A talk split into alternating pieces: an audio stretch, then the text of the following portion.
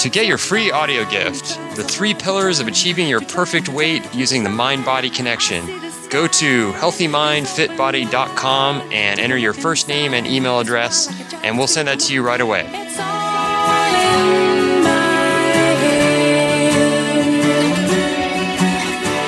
Welcome, everyone, to Healthy Mind Fit Body podcast number 33. This is Wes, and I have Kevin on the other line. Hey, Kev. Hey, Wes. How's it going over there? Pretty good. This is a different sort of podcast because I'm actually not here. Well, basically, it's the same thing for all podcasts because it's time shifted, it's not live. But I wasn't able to partake in this interview we have coming up with Josef Brandenburg. And we're recording the intro to the podcast. So, hmm uh, yeah, it was a great interview. So, you guys will definitely enjoy what we talked about. And it's some new stuff that we haven't really covered on the show before. Getting a personal trainer's perspective on the issue of weight loss and fitness and so forth. And Josef has a couple websites. One is his blog, josefbrandenburg.com. Yeah, and his other website is thebodyyouwant.com. Mm hmm And he takes various personal trainers to task on their lack of thinking outside the box, the uh, textbook box that they're trained with, I guess. Yeah, we definitely had a, an outside the box conversation. Mm hmm Okay, well, I am going to see you on the other side of the interview. Sounds good. All right, well, I'm real excited to have Josef Brandenburg on the show today. Josef is Washington, D.C.'s number one fat loss expert for busy people. He helps normal people with hectic schedules and average genetics create the bodies they want in the time they actually have. Josef is an award winning Washington, D.C. personal trainer with 10 years of professional experience. He holds certifications from ACE, NASM, NCEP, INLP, and the CHEK Institute. Josef is also the author of The Body You Want and a nominee for 2009 Personal Trainer of the Year from Personal Fitness Professional Magazine. Josef, welcome to the show. Hey, Kevin, thank you very much for having me. Oh, sure. It looks like you've got quite a lot of qualifications there as far as personal training go. I did personal training for a short time a few years ago, and I had a couple of those. I had the ACE and NASM, which um, I thought NASM was really good. Uh, they taught a lot of really cutting edge stuff. Yeah, the NASM was pretty interesting. Probably the biggest thing that I still use today would be the foam roll. That would be the biggest thing. Oh, yeah. Biggest thing. Yeah, and then the the CHEK Institute. I know that guy's actually out here in San Diego. I, I, Yeah. Think I met him once and went to one of his seminars. You know, Gary Taubes just moved to Berkeley. Oh, really? Yep. Huh. Interesting. Yeah, that's a little north of here, but um, so you've read a lot of the Taubes, Gary Taubes stuff. Read a lot of Taubes. I've I've interviewed him a lot, and I ask him a lot of questions about a lot of stuff. Good. Yeah, that's good. We're on the same page then, for sure. So on your blog, I saw that you said that uh, men are able to lose uh, 10 pounds of body fat, women are able to lose a dress size, and all that in four weeks. You know, can you kind of describe how you uh, are able to do that? Well, it's really, really simple because most people come in and they're doing everything wrong. So it's just sort of a matter of getting rid of the crappy training that they're doing and getting rid of the bad diet advice that they've gotten and replacing it with the sensible stuff.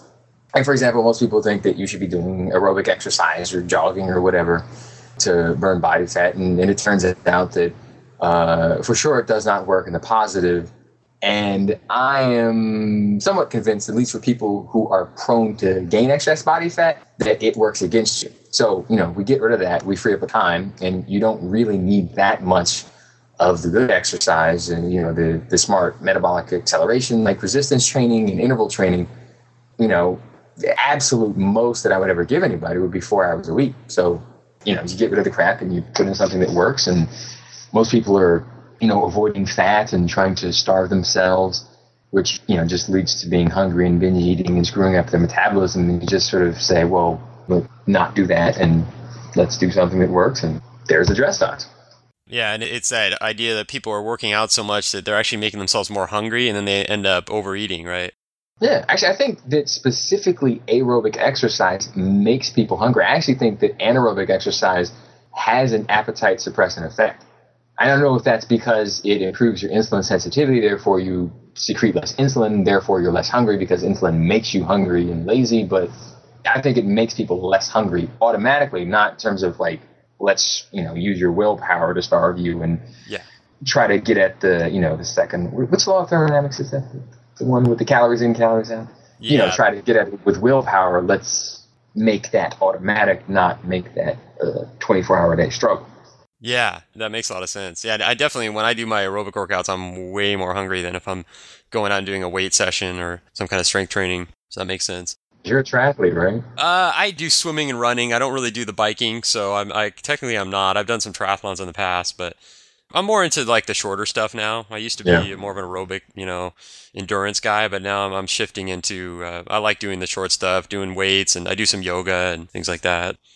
But uh, now I saw also on your blog, I was interested in uh, you're into the high quality foods like the grass fed beef and the omega three eggs, organic eggs, things like that. Now, which do you Yeah. think is the bigger problem with weight loss? The people that are eating the poor quality of food, like poor quality meat, for example, uh, grain fed beef or farmed fish or things like that, or people that eat just excess carbohydrates?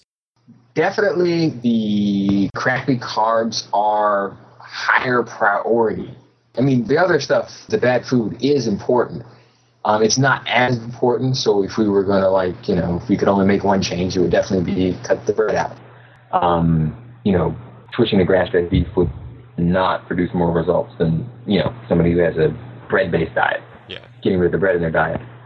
Um, you know, it definitely makes a difference. I'm not sure, like quantitatively, how much it makes a difference, but it certainly makes a difference, certainly important.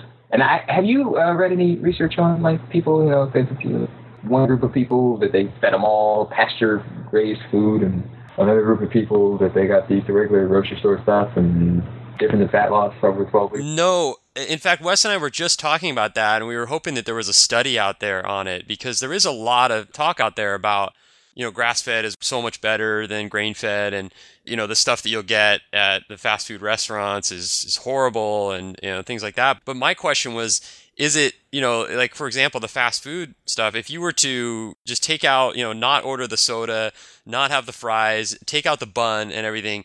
I mean, you're still not getting a really super high quality meat, but isn't that a lot healthier than going out and getting an organic sandwich with, you know, 100 grams of carbs or something like that? Yeah, yeah, yeah, for sure.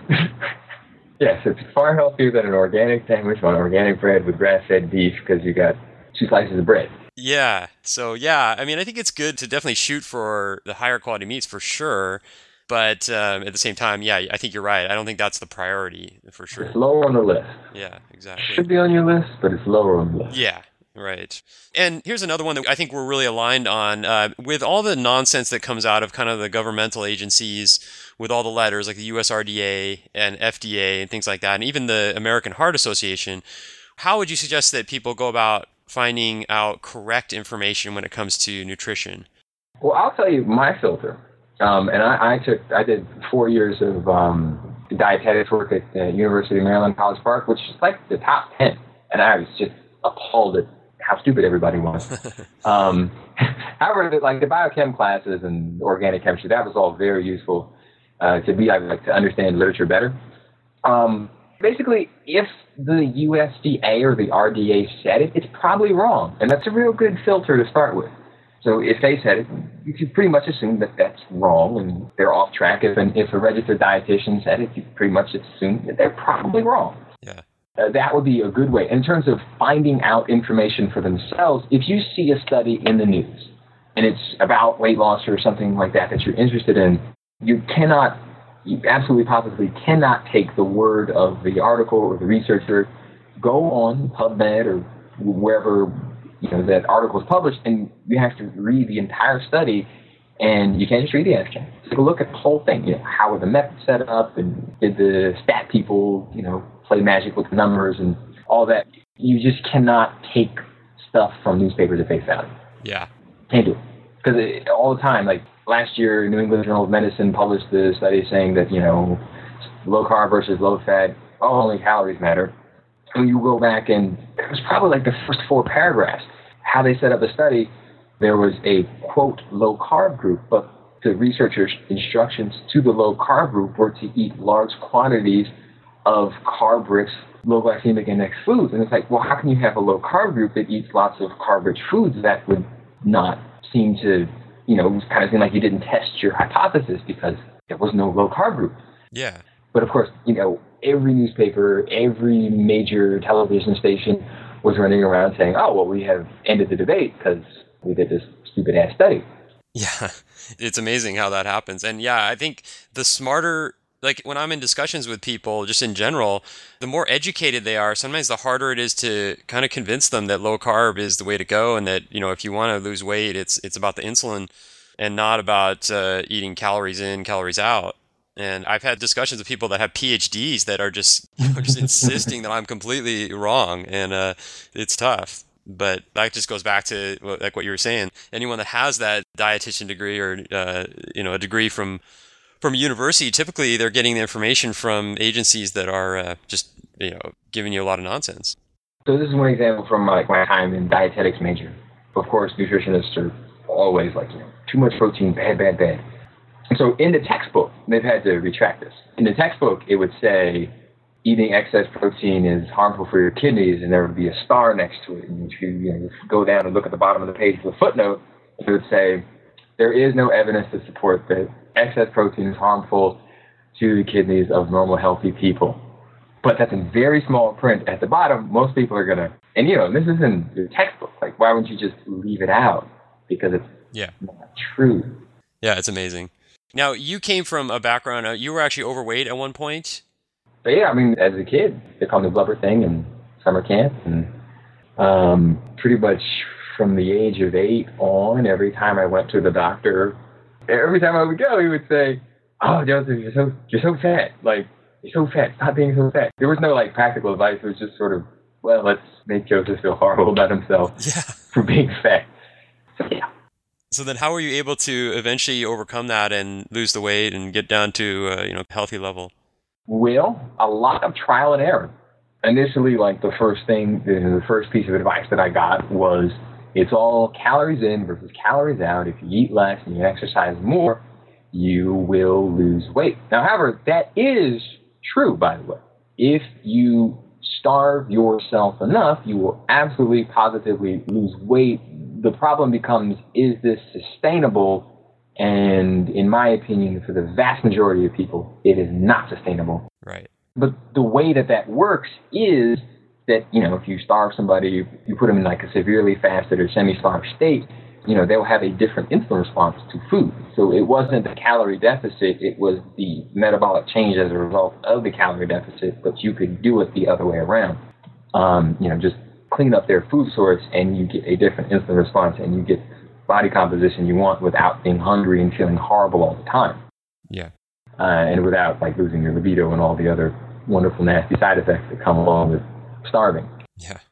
Um, but it was basically it was a long time of yo-yo dieting, long, long time of yo-yo dieting, and getting to the point where I was like working out 11, 12 hours a week, and you know, starving, and just sort of realizing, well, you know, brief flicker of sanity, maybe you know, maybe this does not work.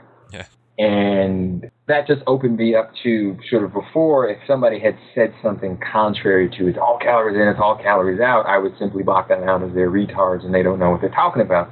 But the sort of repeated failure over and over again just sort of opened that door to say, well, maybe I could listen to somebody who's saying something else.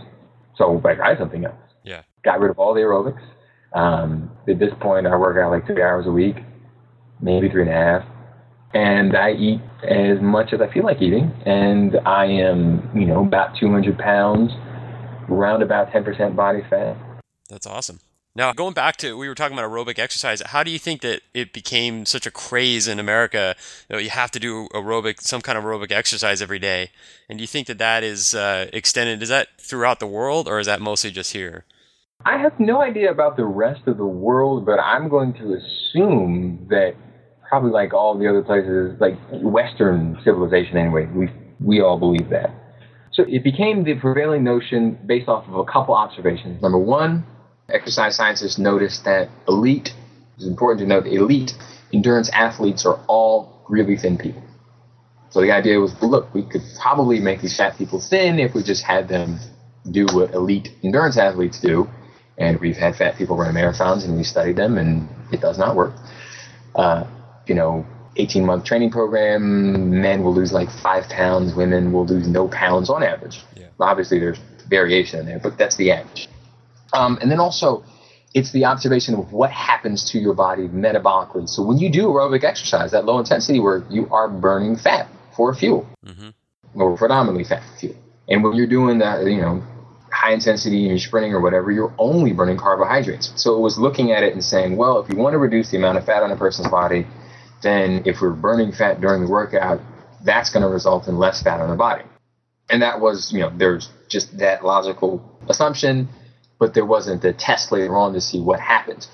But the logic, it sounds good on the surface, but if you take a look at something like strength training, like say, you know, I wanted to be able to bench press 300 pounds and, you know, I did strength workout specific for that. If you measured my strength at the beginning of the workout and the end of the workout, I'm going to be weaker at the end of the workout.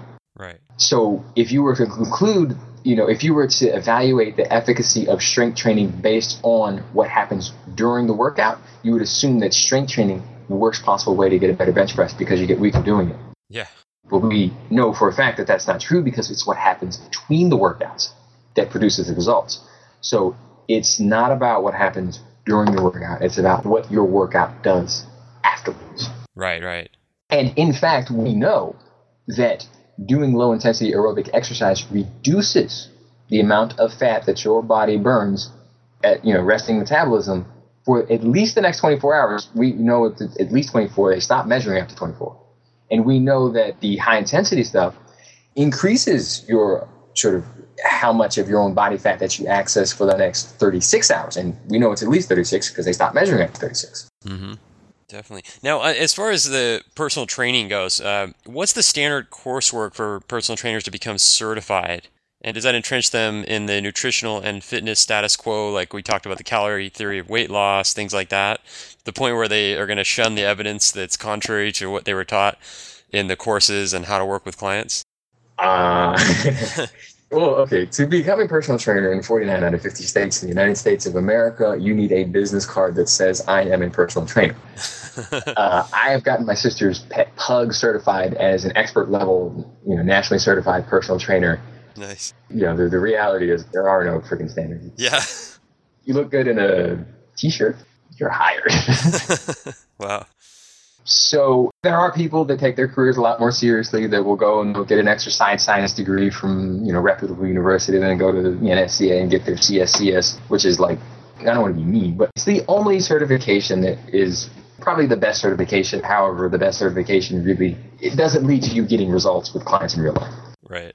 But even for the people that are serious about it, I mean, they're probably far more entrenched in the, you know, isolate this muscle group, isolate that muscle group, do aerobic exercise, and start people to lose weight. Any way you go at it, you're going to be in that calorie theory of weight loss. Yeah. Well, I guess that makes sense from a business perspective. If you're trying to keep your clients coming back, you just want them on that uh, proverbial treadmill, you know, where they need your guidance there at all times. The literal treadmill.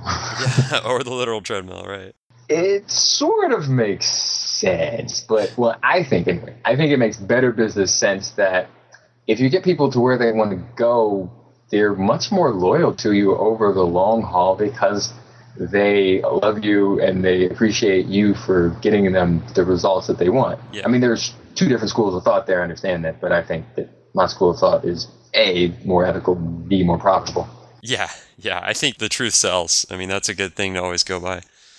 Now, in terms of the weight exercises in the gym, um, where do you suppose that people get this idea that if they do certain exercises, that muscles that are activated will suddenly start to magically appear, like the abduction and adduction machines for inner and outer thighs? Uh, you know, not too many guys are using that, but you see the women lining up for it. Uh, well, sort of, you know, people go in and they feel a burn, you know, where approximately they, they feel that they have a problem. And so there's just that assumption, oh, if I feel a burn here. And, and the fitness industry in this day and age, most, I mean, God, you know, like the NSCA, the National Strength and Conditioning Association, they talk about body parts. Body parts is geography, it's not physiology. So this is supposed to be the most scientific, the most reputable people and they're assigning exercises based on geography. This is next to this muscle, therefore it's on Monday. You know, it basically everything is based off of bodybuilding, basically folklore. There's assumption that you know this muscle can work alone, and that muscle does work alone, and if you isolate this muscle, you'll get this muscle to do something. Uh, what is true for, or actually not even what's true, what is useful for a person with incredible genetics, lots of drugs, and 16 to 20 hours a week that they will spend exercising, and for whom an incredibly small change in a single part of their body is the difference between, you know, $100,000 or $250,000. I mean, like, they're applying that to general people. Yeah. It's basically, it's just the leftover folklore from bodybuilding. And then also cadavers. Most of what we base our understanding of physiology off of is a study of cadavers. Like, for example, why do people do crunches for their abs? Because we took a cadaver and we removed all of the fascial covering that covers the body and connects all the muscles because you cannot get a single muscle without a scalpel. They don't exist otherwise. Mm-hmm. So basically, they stick a hook in your, your abs and they yanked on it, and lo and behold, somebody sits up. So therefore, you work your abs by sitting up. You do the same thing with electrode. You know, if you shock that muscle, the, the corpse sits up. That part of physiology is called biomechanics, which is life movement. We're getting our understanding of how human beings work by sticking hooks and electrodes in cadavers. You know, it doesn't work the same with your body. Yeah. So it's just that, you know, everybody in positions of authority are telling them to get this muscle. You have to work that muscle all by itself to get it toned. Yeah, I remember when I was in uh, one of the gyms that I worked at a while back. there was a machine called the Butt Blaster, uh-huh. And uh, everybody knew that it was a joke, that it didn't. There was no point in doing it, but they couldn't get rid of it because if they tried to get rid of it, all the women would complain and, and they'd want it. They demanded it. So they just, did demand that. yeah, it's just the perception out there. It's it's interesting. There's a better butt blaster, and it's called a deadlift. yeah, yeah. There you go. Yeah, and that's going to work a lot of other muscles too. It's great. So now, why do you suppose there is so much focus on weight loss rather than fat loss? Every gym has scales, but uh, you don't see the body fat measuring devices out there too prevalent. Yeah, um, well, there are a variety of reasons for that. Number one, a high quality scale will not cost you more than $350. That's for a very nice scale. Yeah. A bod pod will, bod pod is the thing, like you can get the density of a person. You fill it up with air. Like you know how much you know how big the thing is. You know how much they weigh. It's like this chamber you fill up with air. So you find out how much space does a person occupy, how much do they weigh. From that you can get their density, and from their density, because that's what you know body composition is. What are you composed of? You can figure out how much of you is fat, how much of you is muscle. It's the same way with like underwater weighing, except for you don't have to hold your breath underwater for a long period of time. You just do it with air, so you're not suffocating. So that kind of stuff is like, you know, like 10 grand. That's expensive. Yeah. Um, DEXA, which is an x-ray thing, you know, that's probably the most accurate way to get your body fat percentage. You have to expose somebody to a lot of radiation. So like at most you can do that like twice a year. So those things are probably $50,000 and up. Health clubs are not going to buy that. They're not going to radiate their members. They're not going to spend $10,000 on a pod. There is some other machine, like the body analyzer. It's new. It's very, very good. Um, but that's like five grand. So mm-hmm. health clubs are not going to spend five grand on that. You can get a pair of calipers for two, three, four hundred dollars, and you know, actually most clubs don't even do that. But you can get a scale for three hundred bucks versus ten thousand dollars. They're not going to spend that much money on it, and also it's much easier to measure because to do with calipers, you need multiple thousands of measurements. Like you need somebody who basically went to grad school and they spent their entire time in grad school, you know, thousands and thousands and thousands of calipers to be able to do it accurately. Like the skill of the personal trainer at a health club who's done it a hundred times, like it's you know, like the variability like plus or minus ten percent and like if you were ten percent it could come out at zero percent or you could come out at twenty percent. So it's too difficult for most health clubs to measure. Yeah. Too difficult, too expensive. Yeah, that makes sense. I remember sometimes uh, doing the calipers back in the old days, and you'd have somebody that would come out and it would read that they were at the obese level, but you took a look at them and there's no way that they were obese, and it was hard to kind of tell them that, you know, because you knew it was inaccurate, but you wanted to give them some kind of reading. So, yeah, it's always kind of tough. And like a convenient alternative Um, a tape measure, like you can get, there's like Gulick brand, G U L I C K, C K, something like that. Um, it's a spring loaded tape measure, so there's like a little notch, you pull it to the notch. You have six ounces of tension on the tape. So if you are getting, you know, like if you're a woman, if your butt and thighs and waist are getting smaller, you are losing body fat. And for a man, pretty much, if your stomach's getting smaller, you're losing body fat. Yeah. So that is a cheap, simple, convenient, practical, you don't need a lot of skill to do method of measuring your body composition indirectly. Yeah, that's a great piece of advice. Now, what do you think it's going to take to turn around the mainstream ship full of fitness and nutrition myths? Or is it going to sink? uh, wow, that's a big question. And I have no idea. I mean, there's so much money, there's so many people's careers that are invested in that. There's, you know, entire government official stuff. I mean, I don't see that changing in the next 10 years. I mean, you know, we, probably if you asked somebody like 30 years ago, what would it take? Oh, there would have to be a preponderance of research to say that all that is crap. Yeah. We got that. Um, nothing has changed. Yeah, not much has changed. Yeah, I really. I mean, you know, if you, you have like you have NIH, you have there's so many people that their careers, and you know, you've got the American Heart Association, and they're selling um, seals for fifty thousand dollars to Cocoa Puffs. To, to, they say this is a heart healthy food. I mean, that's that's good money, right? Yeah. um, and the amount of grant money that they get, and all the politicians that they're in their pocket, and they've all said publicly the cognitive dissonance from you know decades of saying fat bad for you, carb good for you, or big exercise is fantastic. Although, you know, there's at least three studies that I know of that say that chronic endurance exercise is a bigger risk factor for a heart attack than sitting on your ass and watching television. Wow. Yeah, well, I did talk to uh, a guy named Jonas Colting. He's in Sweden, and he said things are changing there quite a bit in terms of the way people are viewing carbs and uh, you know just the dieting and fitness and things like that.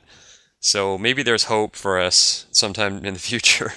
Long, in my opinion, long time in the future. However, I'm not, you know, I'm not going to wait around for the government to get their head out of their ass. yeah.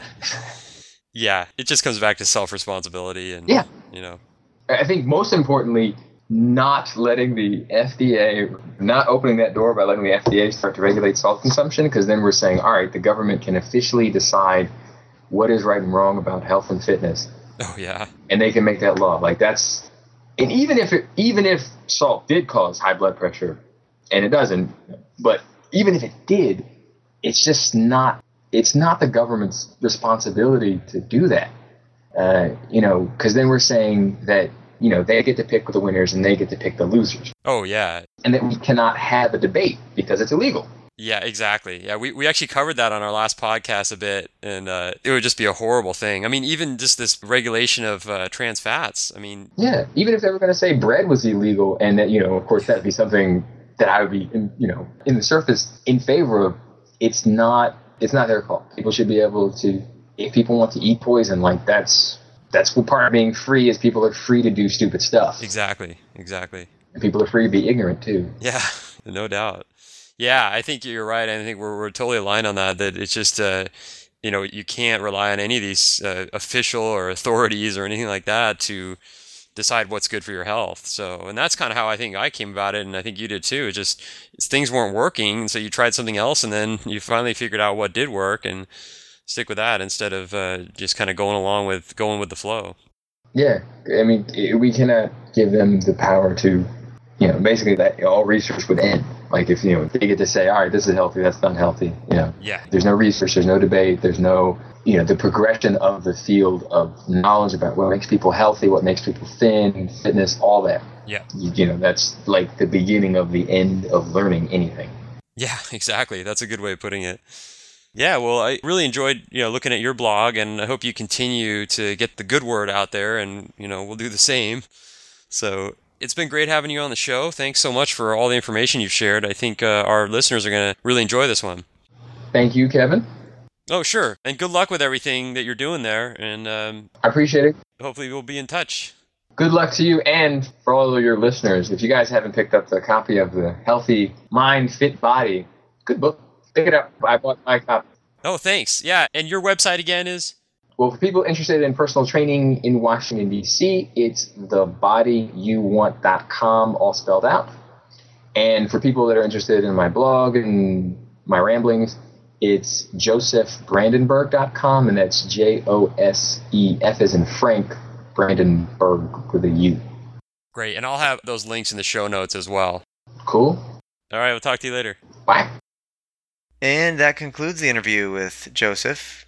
Yeah, that was a great interview, wasn't it? Certainly was. Yes, I listened to it after the fact, and he hit a lot of the key points in this industry that that exists out there with the personal trainers. And I belong to 24 Hour Fitness, and I go to different clubs, and I'm always seeing personal trainers working with people.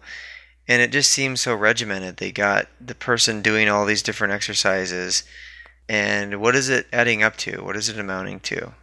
That's the question. Yeah, I I did the personal training thing for a while. I mentioned it on the interview, and uh, I found the same thing. It was just, you know, you're taking people through routines, and they're you know learning how to use all this equipment and three sets of ten and all that kind of thing. But uh, you know, ultimately the results aren't really in in that kind of training, and I didn't like what I was doing because I didn't really even believe in it. So that's why I had to get out of that whole thing. But there are, you know, like Josef, there are good trainers out there that know their stuff, but it just because obviously they have letters by their name, you know, I think that's the point that we were getting at that just the letters themselves don't mean anything. That can actually be a detriment. exactly, exactly. Especially when you look at that material that you have to learn for some of those um, certifications. Mm-hmm. It's, yeah, not so good. But I do think the trend will change eventually if there's enough podcasts, if there's enough stuff going on the web that people are demanding a different perspective that's actually based on the evidence.